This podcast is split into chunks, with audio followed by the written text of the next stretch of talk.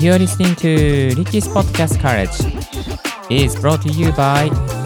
DJ リッキーがお送りいたします。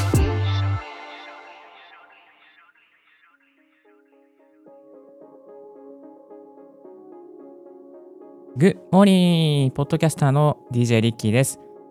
この番組は、ポッドキャストのことを勉強できるポッドキャスト番組をお送りしております。ポッドキャスターに関係する最新のテック情報や機材レビュー、海外情報、ライフハック情報を Apple Podcast、Spotify、スタンド FM をキーステーションにオンエアしております。今日お届けするトピックはこちら。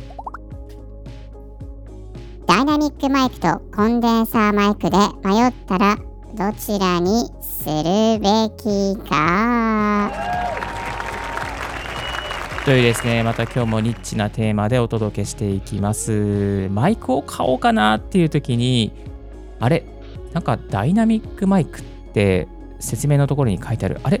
コンデンサーマイクって書いてある。あれ？これ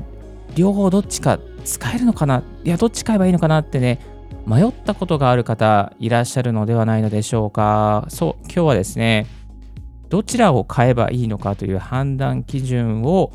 ご紹介させていただきたいと考えております。ダイナミックマイク、コンデンサーマイク、どっちを買おうかと迷ってる方は、ぜひこの今日のオンエアを最後まで聞いてみてください。まず一つ目は、ダイナミックマイクとは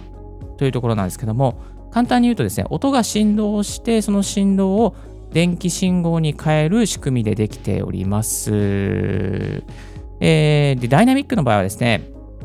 あの電源が必要ないんですよね。電源が必要なくて、えーそれでですね、結構、なんていうかな、どっしりした音になりやすいというですね、特徴があります。そして、あんまり周りの音を拾いづらいという特徴もありますので、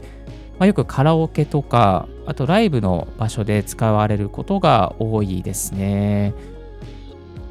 よくラジオ局とかはダイナミックマイクを使ってるところがありますし、またアーティストのライブでもですね、あの見かけるのが手話のコッパーとか 58A とか、えーそのあたりのダイナミックマイクで、あここのマイク使ってるなっていうことをですね、よく使う、まあ、よく見かけることがあります。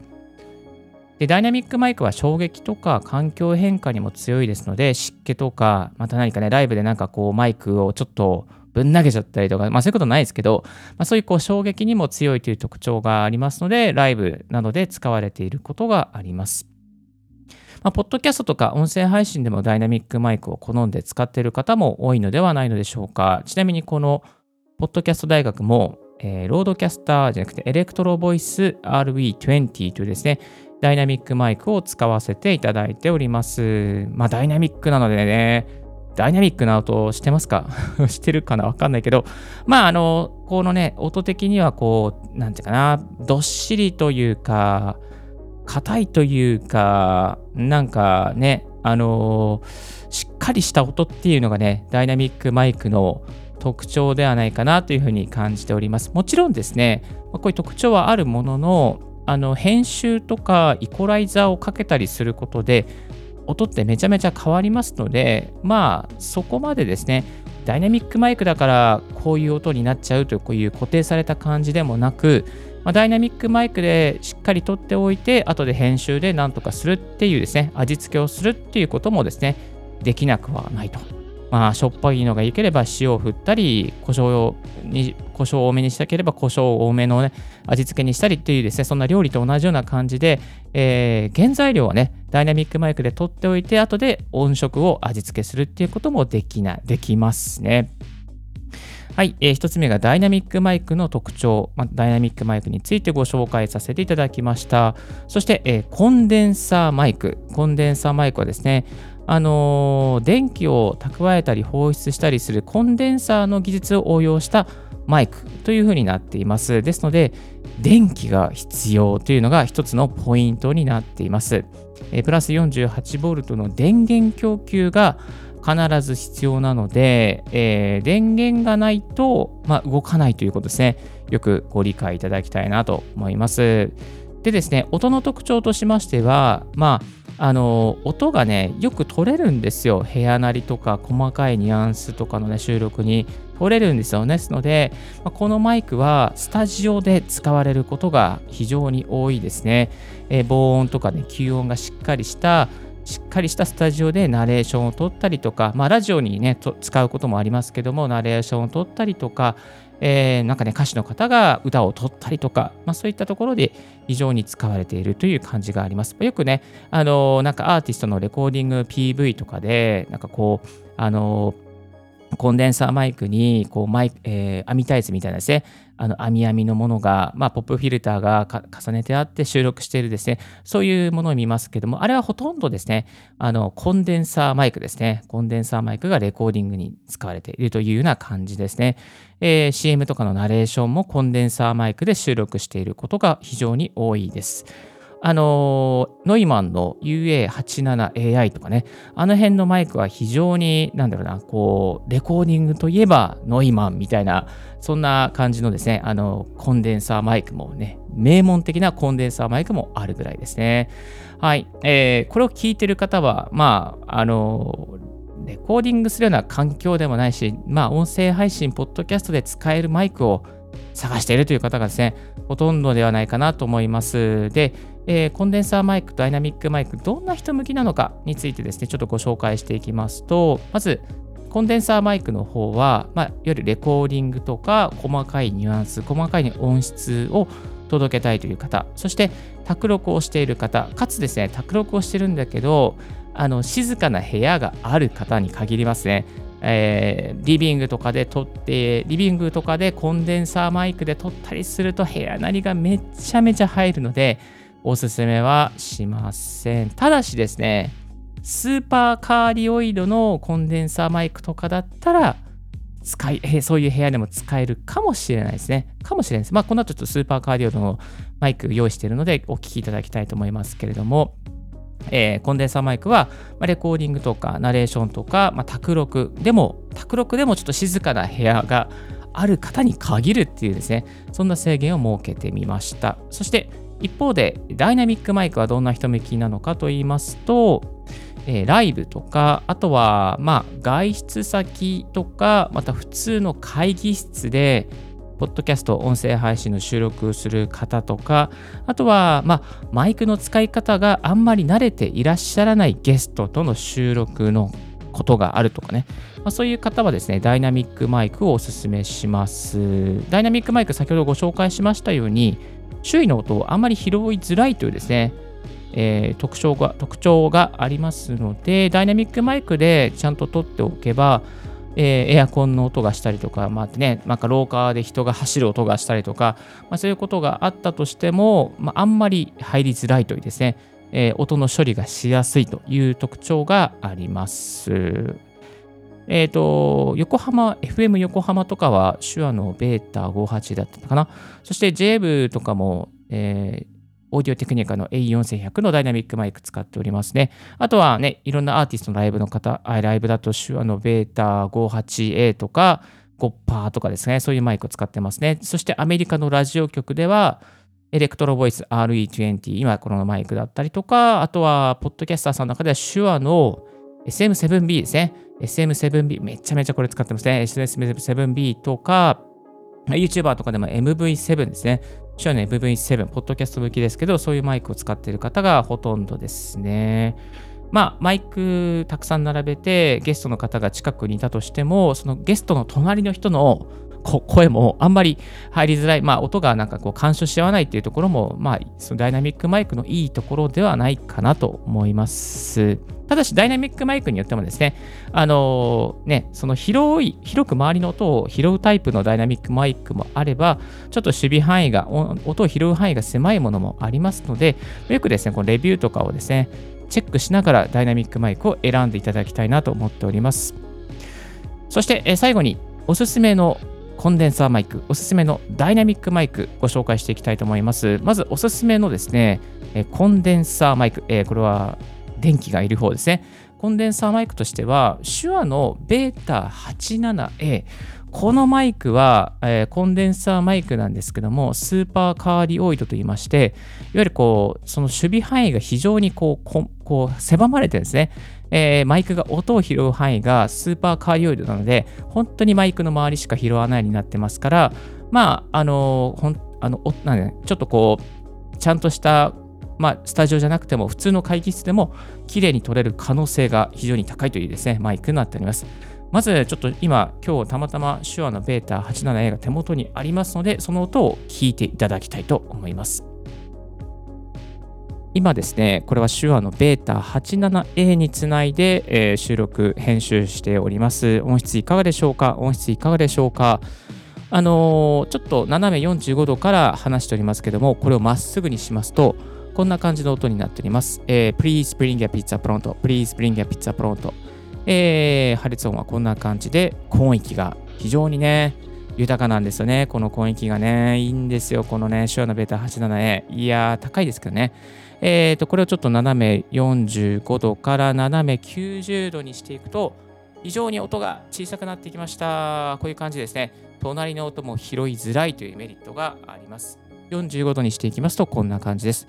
そして、え直角にしていくと、大体直直通、直通じゃない、ストレートにしていくと、こんな感じの音になっています。まあ、あのね、このマイクはね、おすすめですね。えーポッドキャスターさん、あと音声配信やってる方とか、まあ、あの、卓録とか、あとはライブ配信ですね、してる方とかには非常におすすめな内容になっております。今、何も音色をいじっておりませんので、こんな感じの音ですけども、えーイコライザーとかいじればかなり音色をですね、変えることができます。で、比較的、あの高音域が強くて、低音とか中音はあんまり入っていないというのが、まあ、このマイクの特徴ですね。軽いので、あの女性ボーカルの方とかにも使いやすいかなと感じております。この前にはこれのこのマイクでナレーション撮ったんですけど、女性のナレーション非常に綺麗に撮れました。え女性用とマイ女性用のボーカルマイクとしてもおすすめしたい一本になってます。はい、えー途中ですけれども、手話のベータ 87A にご登場いただきました。エレクトロボイスに戻っていきます。はい、ただいまエレクトロボイスに戻っていきました。手話のベータ 87A いかがでしたでしょうか？これなかなかいいですよね。私すごく気に入っていてですね、あのーレビューしていたらですね、あのーえっ、と、えっ、と、あの、スタンド FM のちゃちゃまるさんもこれ買いましたってですね、喜びの声が届きました。ありがとうございます。ちゃちゃまるさん、レビューすいません。さあ、えー、っとですね、それは余談として、えーもう一つおすすめのマイク戻っていきましょう。えーダイナミックマイクのおすすめの方ですね、ご紹介しておりませんでしたが、ダイナミックマイクの方は、ココスト的に考えると、まあ、 RODE の PodMic が一番安定してるかなっていうのが、リッキー的なおすすめですね。えー RODE の PodMic、えー RODE の、 RODE 社から出しているダイナミックマイクなんですけども、あの、これ、ポッドキャスト収録スタジオとかの写真とか見ると、たまに、まあ、使われているっていうか、ね、実装されているところもあったりしてますし、私もあの別の番組で PodMic 使わせていただいていて、結構ね、低音がね、響響いい感じで響いて、あのゲストの方がちょっとマイクオフになりかけてもしっかり取れるんですよね。なんか低音が豊かな感じでラジオ向きだなっていうところが非常に気に入っておりますし、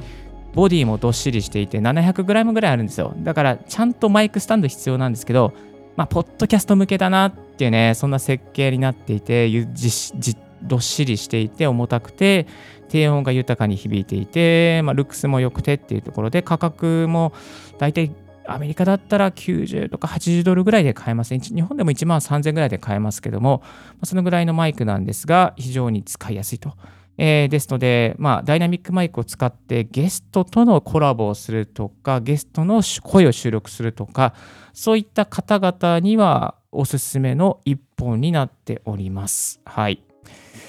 今日はダイナミックマイクとコンデンサーマイクで迷ったらどちらを買うべきかという点でご紹介させていただきましたけれども、コンデンサーマイク、ダイナミックマイク、どれを買おうか決まりましたでしょうか？うん、やっぱりね、いい音で、まあ、こう、高音域を豊かに取りたいっていう場合は、コンデンサーマイクにして、かつ、こう周りのね、こう収録環境を整えていくっていうことが必要ですし、まあ、ラジオやりたい、ポッドキャストやりたい、まあ、それでちょっとそれなりにいい音で撮りたいっていう方は、ダイナミックマイク、こういったポッドマイクですね、にして、まあ、こう調整してやっていくっていうことでいいと思いますけれども、どちらを取るかですかね。扱いやすさ、また、また音質。うーん、微妙ですね。私もね、一応両方持ってるんですよ。あの、エレクトロボイスのダイナミックマイクもそうですし、コンデンサーマイク AT2035 もそうだし、手話のベータ 87A もそうだし、どっちもいいけどね、うん、私はダイナミックマイク派なんですよね、なぜかね。あの、やっぱりこう、ラジオ局で使ってるっていうのもあるし、なんか好きですね。なぜかこれはわかんない。好みの問題かもしれないですけど、でも、うん、そうだな。やっぱりナレーションとか撮るんだったらコンデンサーマイクにどうしてもなっちゃいますかね。あとはダイナミックマイクも調整して、えー高音域がしっかり出るようにしたりとか、ちょっと気になるノイズをカットするようにするとか、そういったこともできなくはないですね。できなくはないですけども、まあちょっとした調整が必要だったりするので、うーん、難しいところですけども、用途に応じて、えーダイナミックマイクもしくはコンデンサーマイク選んでみていただきたいなと思います。もしマイクで、いや、これはちょっと悩んでいて答えが出ないという方はですね、ぜひ Twitter とか、また、えーメールの方にですね、えー連絡いただけましたら対応していきますので、お気軽にご相談いただけたらなと思います。どうぞよろしくお願いします。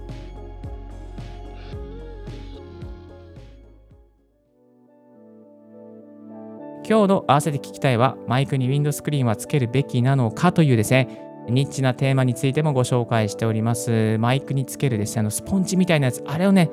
つけるべきなのかどうなのか迷ったら、ぜひこのコンテンツを聞いてください。